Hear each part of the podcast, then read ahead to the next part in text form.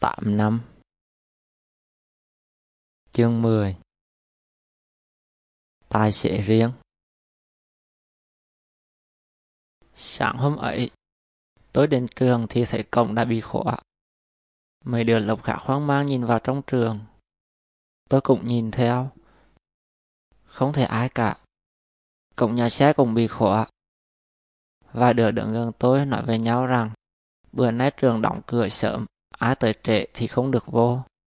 Tôi ngỡ người, chứ nghe ai thông báo chuyện này cả. Tôi nhìn qua nhà xe bên đường Nguyễn Trân Tô phía đối diện. Mấy đứa lập buổi chiều vẫn đang vào gửi xe. Tôi đạp qua đường lên lời, rẽ vào cổng chính. Vừa có cổng, tôi bị bác bảo vệ chặn lại. Bác bắt tôi phải đi cổng phụ.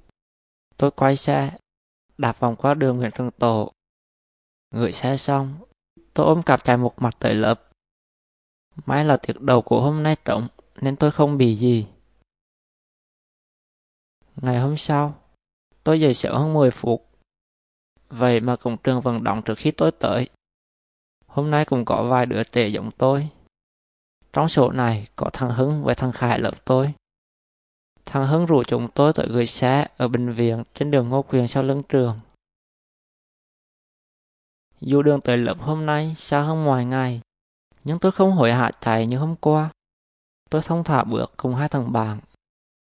Giờ tôi có trẻ thêm nữa cũng không vấn đề gì. Đằng nào thì cả ba đứa cũng bị chung. Trời hôm nay lạnh nhưng không mưa. Gió thổi tới như tạt vào mặt, nhưng tôi thấy dễ chịu vô cùng. Chúng tôi vào trường, qua lối cổng sau trên đường Nguyễn Trường Tổ. Cổng này đóng trễ hơn hai cổng phụ vì dành cho người ngoài vào chơi thể thao trong nhà thi đấu và sân vận động. Chúng tôi đi vào hành lang, rồi chạy nhanh lên cầu thang để không bị thầy giám thị bắt. Tiệc đầu tiên là tiệc toán. Thầy ba đứa đứng ở cửa. Cô tiếng chỉ kêu chúng tôi vào chỗ ngồi nhanh. Cô cũng không ghi tên chúng tôi vào sổ đầu bài. Cô thật tốt bụng, hiền lành, giống như cái tên của cô. Ngày tiếp theo, tôi vẫn dậy sớm như hôm trước. Lúc tôi đi ra khỏi nhà, mẹ nội đang đứng trong sân hỏi tôi. Rằng cháu không đi xe. Cháu xuống mẹ ăn sáng rồi nhờ cậu Tám chợ. Hằng ngày tôi đều xuống chợ bên người ăn sáng rồi đi học. Từ nhà tôi đạp xe xuống chợ mất hơn 5 phút. Tôi ăn sáng hết 10 phút. Sau đó thêm 5 phút đi từ chợ tới trường. Tính cả lúc trời mưa, kẹt xe và trời đèn đỏ Thời gian tôi tới trường tổng cộng chỉ mất khoảng 30 phút. Thời gian này là cố định từ khi tôi học lớp 10. Nhưng sau hai ngày trễ vừa rồi, hôm nay tôi muốn thay đổi để xem thế nào. Thấy tôi đi bộ xuống, mẹ ngạc nhiên. Lúc này cậu Tám đang đi bỏ hàng cho người ta. Tôi dặn mẹ, lạc nữa cậu về thì nói cậu chờ tôi. Ăn sáng xong, Tôi ngồi sau chiếc tầm mộ của cậu Tám tới trường. Con xe cũ kỵ cái bạch bạch trên đường huyện Trường Tổ. Cậu thả tôi ở cổng sau, rồi tiếp tục đi bỏ hàng cho mẹ. Lúc đi vào lớp, tôi hỏi giờ mấy đứa bạn. Còn 10 phút nữa mới vào học. Đi bộ kiểu này vừa khỏe vừa nhanh, nên tôi quyết định từ mai sẽ đi bộ đi học. Có điều trước mắt tôi không biết trưa nay về nhà kiểu gì. Tôi đã định đi bộ, nhưng đường xa quá. Buổi trưa, ba và em tôi đang ở nhà đợi cơm. Tôi mà đi bộ thì cơm canh ngồi hết.